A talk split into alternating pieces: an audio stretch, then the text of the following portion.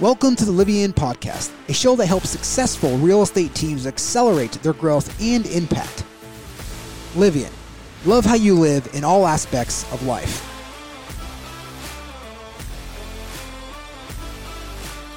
All right, so this week I'm joined by uh, Logan Mohtashami, who's the um, uh, director of economics at Housing Wire, and now's got to be a pretty good time to be an economist, especially in the housing market. Logan, um, Tell me a little bit about it. You said you've been really busy right now. What uh, what's going on from in your world? Well, everything's kind of been crazy since 2020.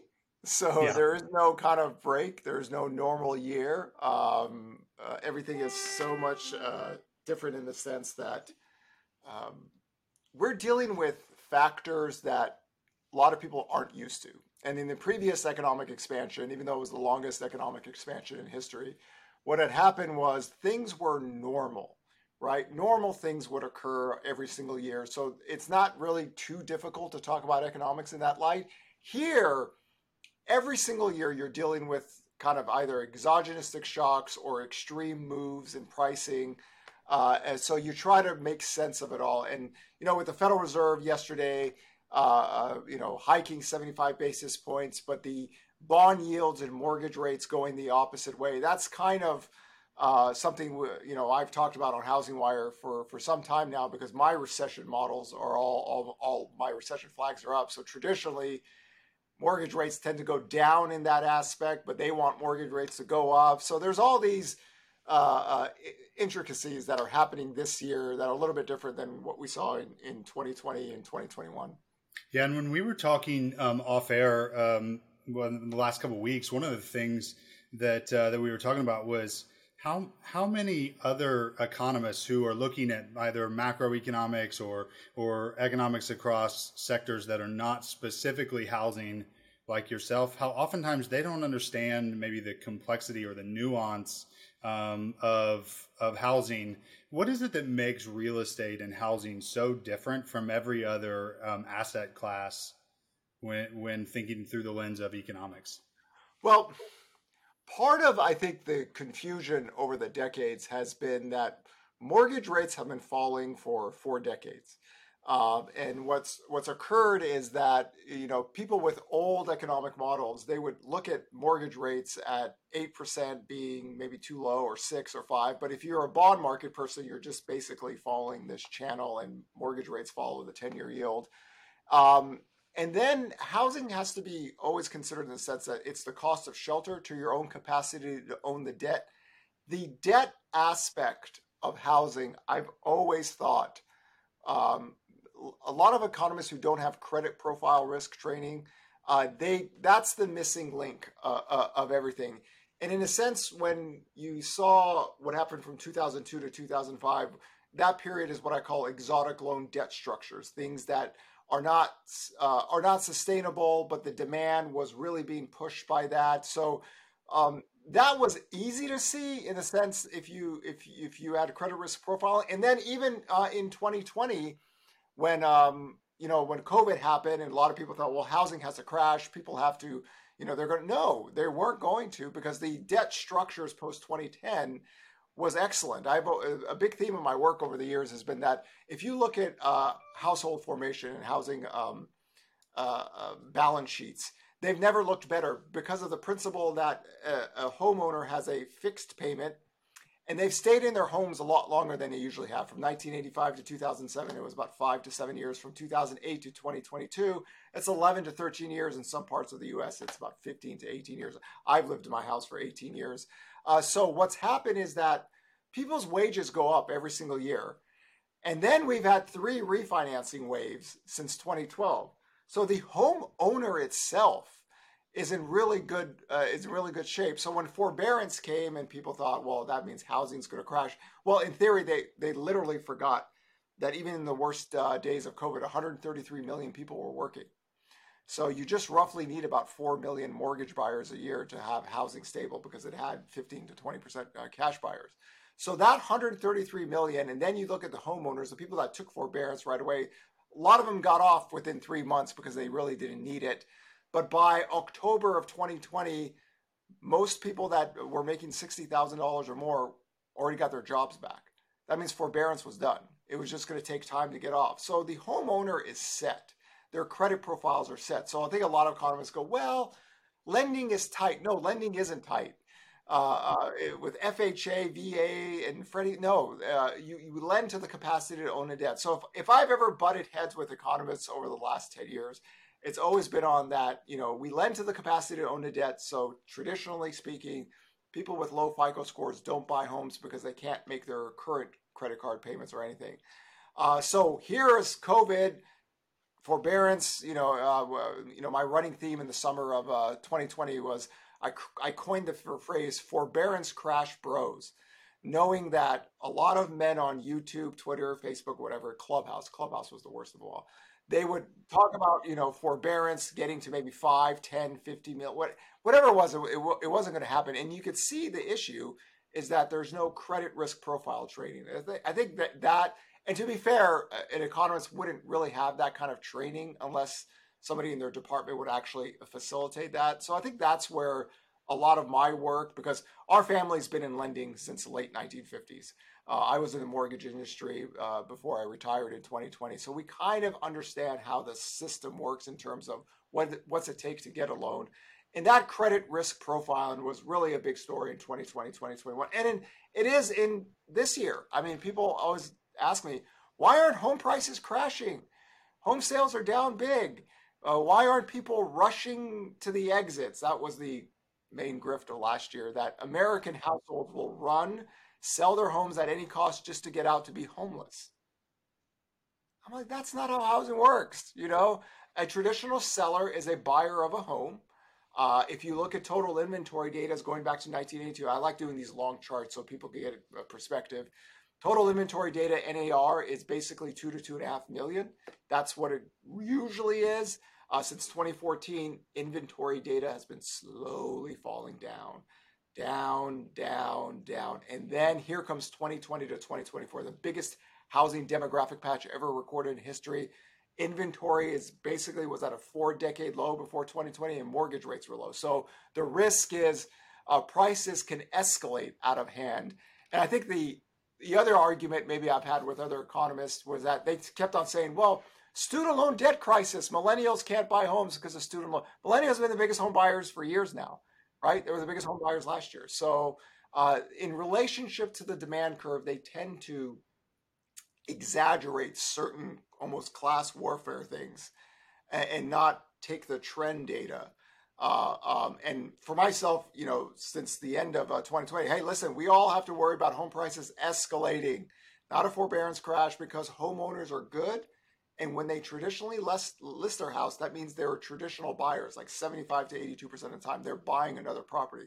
So no matter where mortgage rates are, you get to see this, you know, the list that go buy another home, the inventory gets washed.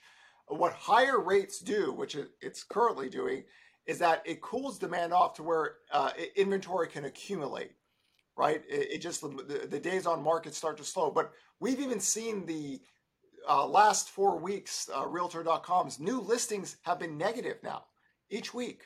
Uh, and that's that's part of the problem with housing. Is just that the functionally fluidness of inventory is much different. And if you looked back to 1982, you can see this. And the only period in time in history that there was an anomaly was 2006 to 2011, and then going back to credit risk profiling. You can see what was happening in 2005, 6, 7, and 8 uh, credit was deteriorating. Uh, people were filing for foreclosures and bankruptcies in five, in six, in seven, and eight. That was rising. Then the job loss recession happened on top of all that. So credit was getting tighter in relationship to the demand curve. We had this humongous housing crash with escalating inventory. None of that was happening from 2012 to when we got to 2020 and again, credit risk profiling and demographics are really crucial for housing. And I think some people just don't have the credit risk profile trading. And you could see that by how they subjectively talk about homeowners when the data really shows they're doing exceptionally well and even got better after COVID. Absolutely. So I want to unpack this a little bit because there's so much there that we could go on about. So our, our audience being real estate agents, right? So I'm going to make this as as realtor simple as possible. So I, I heard it's a combination today of the market is demographics, supply, and credit risk. And all of those have kind of combined to make this overheated um, marketplace where, in spite of the fact that that mortgage rates have gone up and now pulled back almost a full percent, the, there isn't a structural change in the actual um, supply or the demographics or the credit to cause a, a, a retraction of pricing, and therefore the the market's still going up and to the right or still remaining healthy. So the the term I have this year is savagely unhealthy because if you track inventory channels, um, what typically happens is inventory rises in the spring and summer, and then it fades in the fall and winter. And what happened in 2020 was we broke to all time lows in inventory. And then we did it again in 2021. So when we started 2022, we were in the most unhealthiest spot for housing, just on the economic side, because we literally had too many people chasing too few goods. So for myself, I said during this period, because I've separated my work from 2008 to 2019 always, and then 2020 to 2024 is its own beast. Um, I always said if home prices just grew at 23% for five years, we'd be okay. Uh, um, we got we're over 40% in two and a half years, right? And that was always the risk in this. But now that we've had the biggest mortgage rate hit ever, and I can make a case it's four percent actually. We got as low as two and a half, and then we got as high as six and a half. You know, peak pricing. Uh, inventory is rising uh, year over year, but when you look at it on the national data side, we're at 1.26 million today, um, and we're not back to the 2019 levels. I always I always talk about the 2019 levels. I write about it a lot. Until we get back inventory to 1.52 to 1.93, we got to touch that 1.93, and we get four months of supply. It's still a savagely unhealthy housing market, and it explains uh, the pricing uh, uh issues. Why pricing is still firm. Um, uh, you know, I, I just looked at Realtor.com's weekly data today. Their medium list pricing is 16% year over year still. Uh, and we are almost in August. And we just went through a massive, massive rate increase. And sales have gone from six and a half million to about 5.1 million. They're still heading lower. And that's the functional problem with the supply issue is that you can get certain investors that will sell the product because they have no shelter tied to them. But a homeowner has to acquire another form of shelter after. And because of that premise, people don't sell to be homeless or sell to rent at a higher cost. They also need a reason to sell. You don't just take your family and go, hey, by the way, somebody on Facebook told me home prices are going to crash 40%. I got to sell. Okay. your wife's not going to like you. Your kids yeah. are going to hate you, right? You're, you're, you're upending your life when you're, all it is is a fixed payment, shelter cost. Housing is the cost of shelter to your own capacity to own debt. So it, it, it explains that why inventory even now today is still at below 2019 level. So until we get back to 2019 level, which is the four decade low, by the way, that was the four decade low in inventory. Um, I consider this still a savagely unhealthy housing market, and the evidence I have is look at pricing. Case-Shiller data lags, but it's still up 20% year over year. The media, the NAR data just came out. The last report, sales are down uh, big, but home prices are up 13%. And that is the functional inventory channel that if you follow it, you know, going back to 1982, you could see what the problem has been. Inventory really only increases in scale when you have kind of years of weakness in demand or forced credit selling. We don't have forced credit selling. Uh, so we're in kind of year one.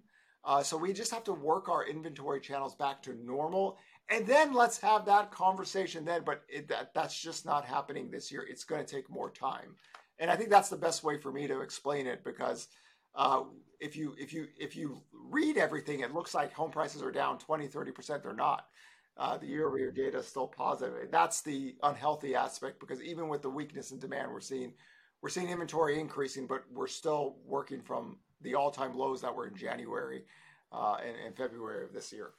So I think we both um, agree that that uh, interest rates from a mortgage standpoint have likely peaked out in that you know low six range, and we've seen them pull back substantially. I know this morning they were at about five and a quarter, five point three five, something in that range.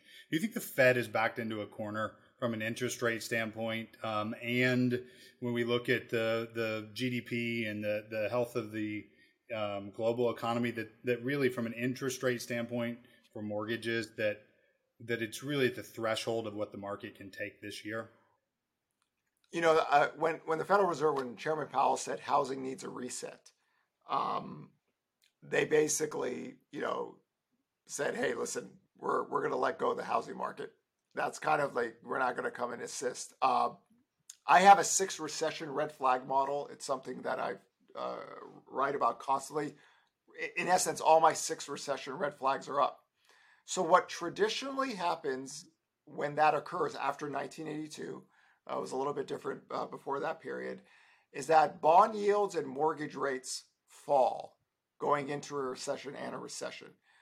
So the Federal Reserve, I mean, the, the the the unique part of 2022 has been that mortgage rates and and bond markets started to rise after the Russian invasion. It started to rise very aggressively, and then the Fed kind of said we need, really need to tackle inflation. So mortgage rates and the bond market got well ahead of where the Federal Reserve was going to uh, hike rates. Now they're saying the Fed can't really get to that point uh, because the economic data is slowing down.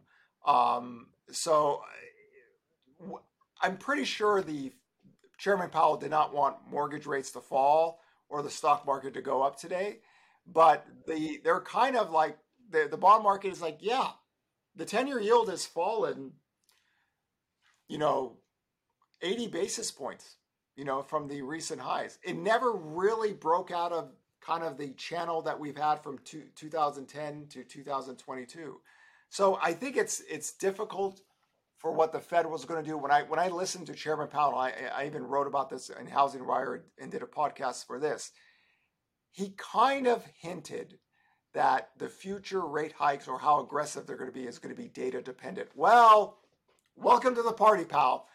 You know, every data miner out there knows uh, that tracks data can see what's happening. So the economic data is getting weaker. So they're relying 100% on the labor market because their dual mandate is to stabilize prices and, and to make the labor market. So the labor market, you know, jobs are still being created. That's tr- traditionally the last thing to fall. So the bond market, in a sense, is calling their bluff.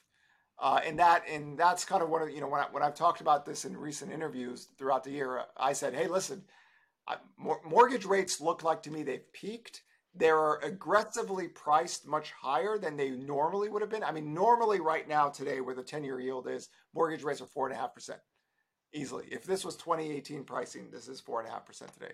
So the bond market is starting to retreat itself because it doesn't believe that uh, the US is this really massive growth economy and it can create all this inflation and consumption and wages as supply is getting better on the supply chain side, and then the demand's getting weaker, so that allows supply to increase and the growth rate of pricing. We see this. It's, it was actually my fourth recession red flag. I, I, I have what I call the sixth recession red flag, and I said, "Oh my God, the retail spending, the durable goods spending, all that."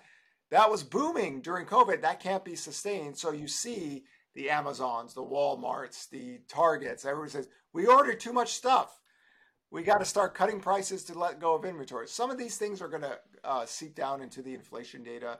Uh, and really, if there was no concern about oil supply, uh, oil prices themselves would probably be much lower. Wheat prices took off on the Russian invasion. They've given that all back. And now copper prices have fallen ag- uh, uh, aggressively, which usually means that's not a good thing for housing. For me, housing was, I raised the fifth recession red flag in June for housing, and that's mostly just housing starts. Uh, the builders, new home sales, typically they fall going into a recession when mortgage rates got above uh, 4%. The business model was at risk for them. And now the builders' confidence has collapsed. And they're just going to take their time because, you know, out of their nine, 9.3 months of supply they have, um, literally less than one month is finished product. Uh, uh, six months of that is homes under construction, like 2.2 months are not even started yet. So they're just going to slowly wind down production, which means we're not going to be building any more new homes. Uh, the expansion is over in that sense, which means down the line that supply is going to be uh, not there. So they're going to take their time getting rid of that product uh, uh, slowly. So in that sense, that's common with recessionary data. Usually, that typically is the case. So uh, the the Fed is the Fed is the Fed is stuck in a position in the sense that if they keep on hiking rates faster or at the same speed, the bond market is saying you're putting us into a recession, and that's kind of been the baseline uh, premise that I've had, you know, in the last few months. That you can't be a seven to ten percent mortgage rate person and be a recession person at the same time. If you are a higher mortgage rate, you have to really believe the US economy is going to grow fast and the world economies are going to grow fast. China's in a recession, Europe's in a recession, Japan has already slowed down. The US is the last man standing. The data lines are getting weaker here.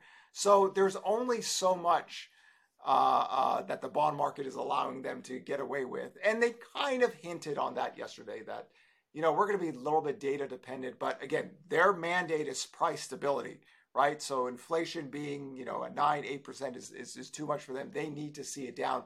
If the growth rate inflation comes down, since some of the commodity prices are coming down, then they might be a little bit, uh, you know, instead of from 75 to maybe 50 or 25, but people are already pricing in rate cuts in 2023. So this is what the marketplace is, and that's you know uh, the Federal Reserve versus the bond market and everyone else, and you get these uh, conflicting views. But uh, the ten-year yield of the bond market, they're doing exactly what I th- believe they would do in, if you believe in the post 1982 bond market trend, where things rates start to go down and bond yields go down into a recession.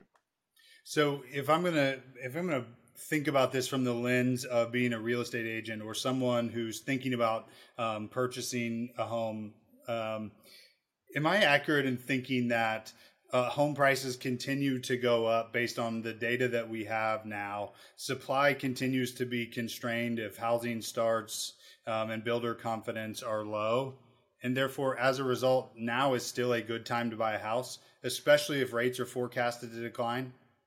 Here's here's here's the thing with with that question. I've I've literally had the same answer to this question for the last like 10 years. Yeah. Housing is the cost of shelter to your own capacity to own a debt. Millions and millions of people buy homes every year. They bought homes in 2008, they bought homes during a pandemic. If you look at the data, the trend sales basically show that when people are ready to buy, they buy.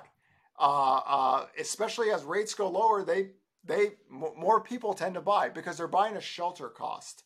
So regardless of what anyone believes, what you should or should not do, it doesn't really matter because people buy millions of homes every year and it, even in the worst conditions that we've had in 2008 or in 2020 i mean 2020 there was a global pandemic you know if there was ever a time and period that people go you should never buy a house you know, in 2020, guess what? Within uh, we had a six week pause in activity because everybody was scared of COVID, and that was it. Literally, we just got back to trend uh, four weeks after that.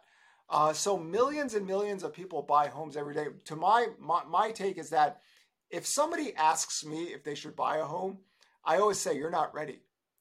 If you have to ask another adult permission to buy a house that is not your family member, you're not ready at all. Millions of people buy homes. They're ready. I've never had somebody say, Should I buy a house? And I tell them, You're not ready. I, and you look at their financials, you're not ready. Right? But everyone else that buys a home, they're they're good to go. When rates go up, affordability goes down, right? So some people can't buy. Uh, uh, but even even this year, even when, when we take this major majority hit uh, uh on affordability, we're still looking at new and existing home sales rough, roughly let's just say 5.7 million right? The people are that, that is a that is a healthy amount of number of home sales if you compare it back to the previous expansion.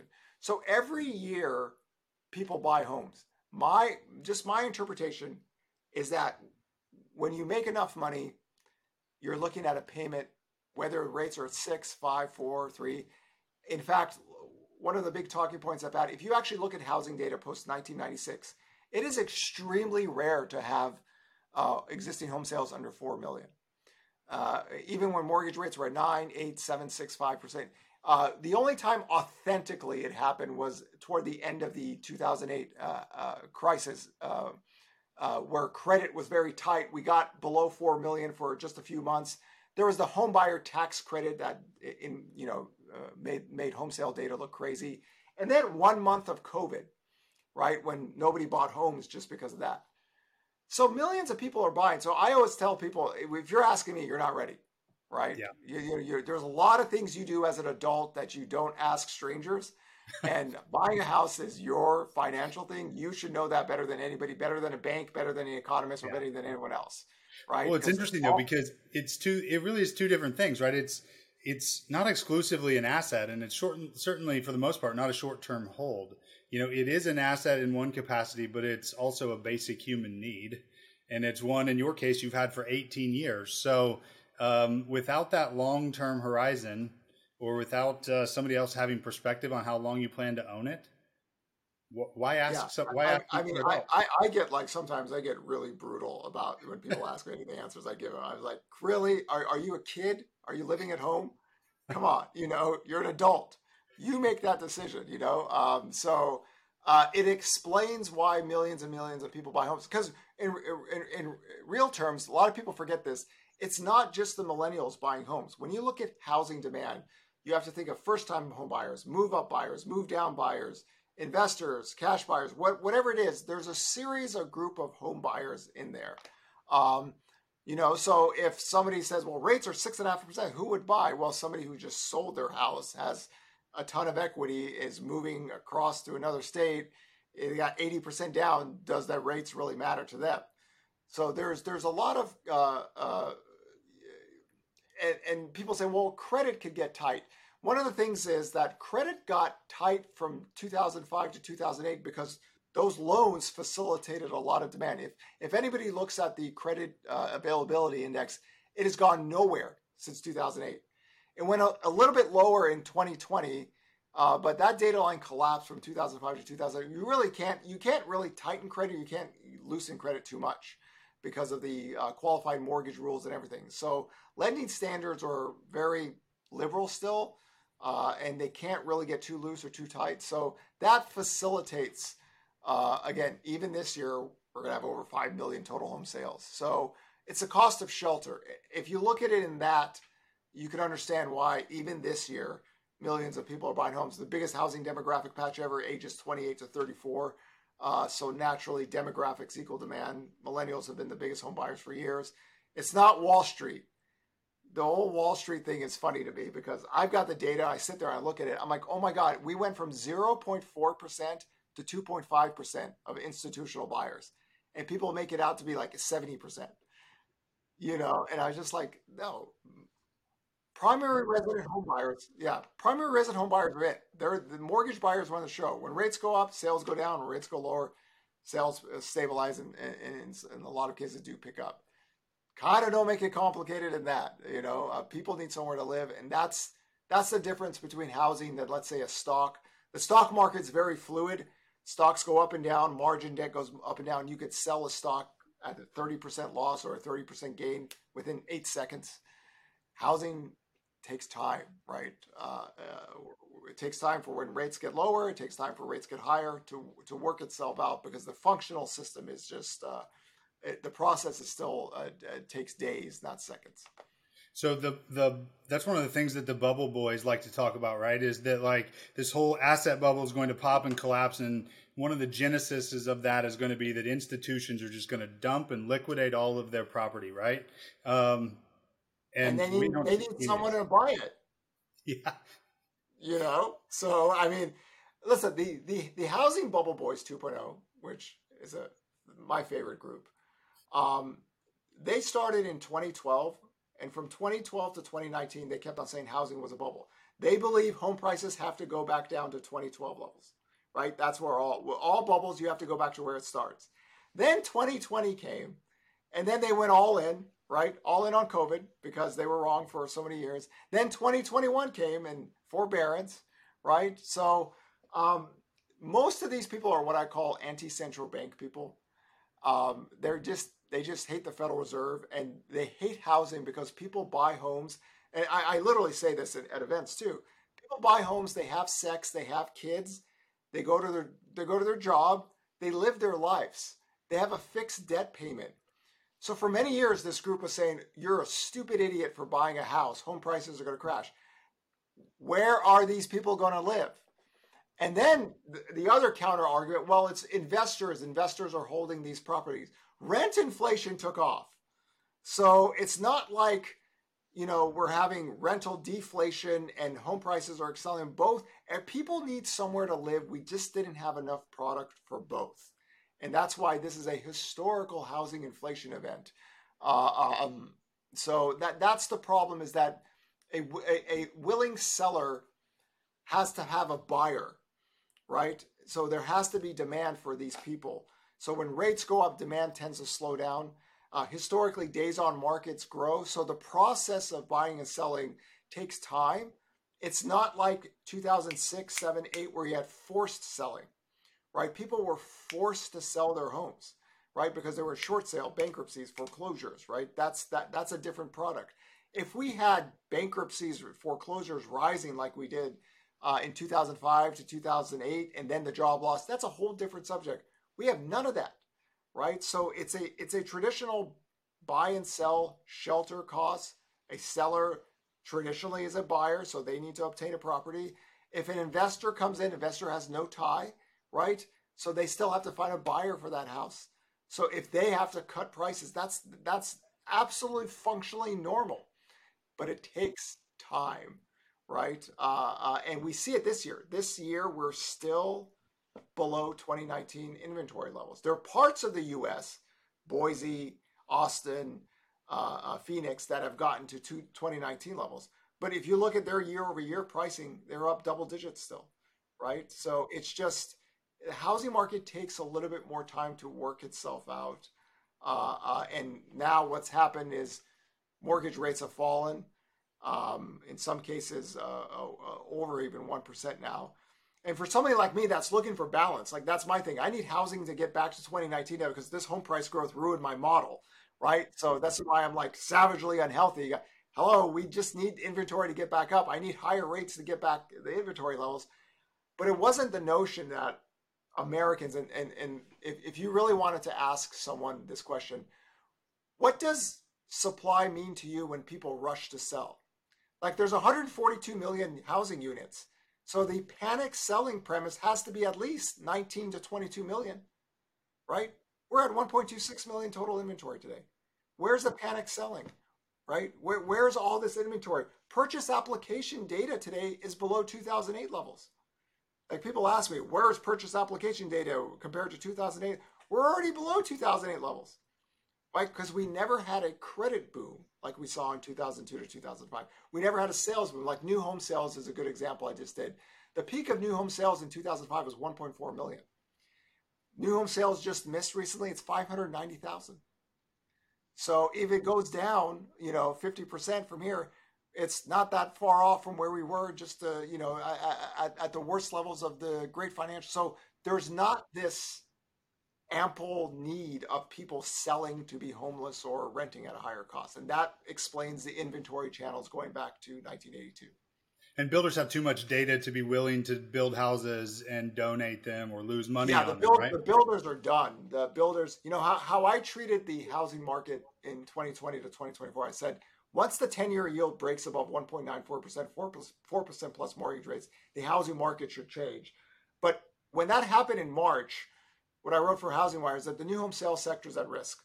They, you know, it, it, the data the data won't look bad right now, but this is lagging. It's at risk. June, housing construction is done. Re- recession red flag. The next month, builders' confidence will fall down because why? They're here just to make money. They are not here to fix the existing home sales market. That's their enemy. That's their main competition, right? So they're not going to put their heads down and just build to lose money. So they are going to slow the process down. Uh, and most of their supply and inventory is either under construction or not even started. They are not going to bring a shovel to the dirt on those homes that haven't even started yet. So they're going to wait to see what they can unload. And then that single family home, uh, in a sense, gets taken off within three months after you know the kind of the uh, contract is up or when they're about to move in. So that's one of the reasons why you haven't seen a massive amount of single family homes come to the market. Only 0.89 months or so, below one month of supply is actually finished product. So they're they're going to take their times, and that's unfortunate in a sense that that means you know housing construction is completely slow down until rates fall, and if rates don't fall, then they're not building, and we see that in the negative GDP data that they were already pulling back in the second quarter, and now the data has even got worse. They're going to pull back even more which means we just perpetuate this cycle of a shortage of supply, right? We have we yeah, have rising I mean, demographic yeah, home I mean, it's it's I this is why I always show the active listing data back to 1982. If anybody visually could see, you're like, whoa, we really did get to the all-time lows. And I said, yeah, we did, but we got we got to all-time lows at a at a really bad time. And a perfect example is because the people that I deal with, they always say there's no inventory shortage. It's fake news. So it's the Federal Reserve. The Federal Reserve created this bubble by demand. So I go, okay, what was 2020 home sales, existing home sales? They, of course, they don't know. If I told you existing home sales were only 130,000 more than 2017 levels, would you believe me? Or go, no, that's the truth, right? So this isn't like a booming demand credit cycle. It's just inventory kept on falling. And in 2020, they got to all time lows. And we just have too many people chasing too few goods, and they're forced to bid on this. That's the savagely unhealthy part. And here, even with sales falling, the pricing is still staying firm because, again, the days on market, the NAR came with their last report, it's 14 days on market. You know, I mean, usually the traditional market is like 30 to 60 days. We're at a teenager. There is nothing good happens in housing when you're at a teenager level of days on market. Why? Because there's not enough product. It's all there for people to read, but the housing crash people, it, it, most of it's a marketing gimmick by them. Um, but it's just it's they're not actual data miners or ideological people. So it, it, it kind of explains what's going on in 2022 because even my Wall Street friends, like everything has crashed, but housing. Why aren't home prices down 20 to 30 percent? Where are the sellers going to go? Yeah, you know. Yeah. And, and am I correct in thinking that there really isn't anything structurally that changes this or fixes this until because it's a demographic and a and a construction problem, and the demographics don't let up until something happens from a boomer standpoint, right? Um, the boomers will die, and starting 2030 and on, um, that's that's kind of how I'm looking at it. Uh, there was a thing called the silver tsunami, very clever marketing gimmick. Uh, and starting in 2015, all the baby boomers were going to sell their homes and sell it at a 70% discount because none of the millennials could buy. That was a 2015 to 2025 premise because the first baby boomer hit 62 in 2008, so they were all going to downsize. That was a terrible forecast, by the way. Uh, none of that has happened, but over time. Um, toward the end of this decade, there's going to be uh, a lot of baby boomers who have homes. They're going to pass off and they're going to give that house to their uh, children. And what their children do, do, does with that, we'll wait and see. Um, but the traditionally, what happens? How does inventory increase? It increases on weakness of demand or forced selling. So forced selling needs a job loss recession. Uh, so I always say that to everyone. Let's just wait to get to 2019 levels in inventory which is between 1.52 million and 1.93 million. And let's get four months supply. That's a normal traditional market. And then let's see where mortgage rates are. Let's see how the housing demand looks then. Uh, let's see if we're if we're in a job loss recession. Let's take it there. But here, you know, it's just it's just not the case, right? There are parts of the U.S. that are already at 2019. I, I consider those the healthy markets. Actually, I consider Boise healthy in the sense that it's gotten inventories. What happened in 2020 and 2021 and the early part of 2022 wasn't healthy. Forced bidding, escalation pricing, none of that is good, right? It's great for home sellers. Uh, and kind of my thing is, you know, the quote I give to the media is that we needed higher rates because we needed to put home sellers, home builders on their ass because they had too much pricing power. And when they have too much pricing power, they are simply doing what every human being does they're doing what's best in their own interest, right? So when inventory got to such a low level, uh, they can do whatever they want. Now that rates have gone up, things have changed. The market is starting to get back to what we consider a normal marketplace. We're not there yet, but we're working our way. So take that context of data of where we are on a historical basis. And then again, if, if we go into recession, if rates, inflation falls, mortgage rates go back down, historically speaking, that stabilizes demand. If you're like me, you know, that wants higher inventory, you're like, oh, like the biggest thing I'm worried about is oh here all my recession flags are up, rates are going to go down, and that might stall out the process. And this is why I'm keeping an eye on new listing data. It's been negative now three weeks in a row. Uh, typically, what happens toward the end of July is that the growth rate of supply tends to slow down. Summer's over with, the families don't move, uh, and then that moves all the way to October. October is when people uh, start to take their listings off. So for someone like myself that sees new listings fall, you're like, oh, out of all the times we need some inventory growth, you know, we, we don't need this to happen, but it's just traditional housing inventory channels. This is kind of how it's worked because a traditional seller is a buyer of a home as we wrap up, I think it's interesting that we're that you're you're targeting 2019, which is which was a four decade low, right? Yeah. So we're trying to get to a historical low level of inventory just to get. You, yeah, usually, yeah, usually inventory historically is between two to two and a half million. That's like the 2014 levels. I'm not even asking for that. I just want to get back to the four decade low before 2020. That was a functioning marketplace. There was enough inventory there where prices weren't really escalating. Days on market were above 30 days. That was a great housing market. In fact, I remember the uh, economics conference I was speaking in in 2019. I showed a chart. Real home prices went briefly negative days on market. I was like, this is great, guys. This is an awesome, this is awesome news. Everyone has choices and everything. You know, you got to be careful. You don't want a housing market that inventory collapses Nobody liked it, of course, because everybody wants to sell their homes fast. But um, yeah, let's just get back to 2019 levels and let's just take it from there. Uh, we're, we're not there. Obviously, we're not we're not going to touch the high levels of 2019. There's parts of the U.S. that are, are cracking into there, and then let's have a conversation after that fact and see where the economy is and where rates are at at the national level, what causes home prices to actually fall by some sort of high double digit or 20% range? What would happen? Usually, histor- historically speaking, you would need monthly supply to be above six months. Um, um, you can have inventory levels actually between 1.52 million and 1.93 million, but if monthly supply goes above six months, that's where the pricing changes uh, negative. Uh, we saw that actually in, in, the in the 1990s. Total inventory wasn't that high, but the monthly supply got up to like nine months. So you want to keep an eye on monthly supply data. Uh, um, my thing is that let's you know let's just get back to four months and get back to 2019 total inventory, and then we'll take it from there. But historically speaking, that's that's been the case after 1996. And from what happened from 2006 to 2011, a lot of forced credit selling, which facilitated uh, a, lot of um, uh, uh, of excess inventory and demand fell because we are working from a very elevated level. Much more different dynamics now on the demand side, and again, the total inventory data, data is still below 2019 levels.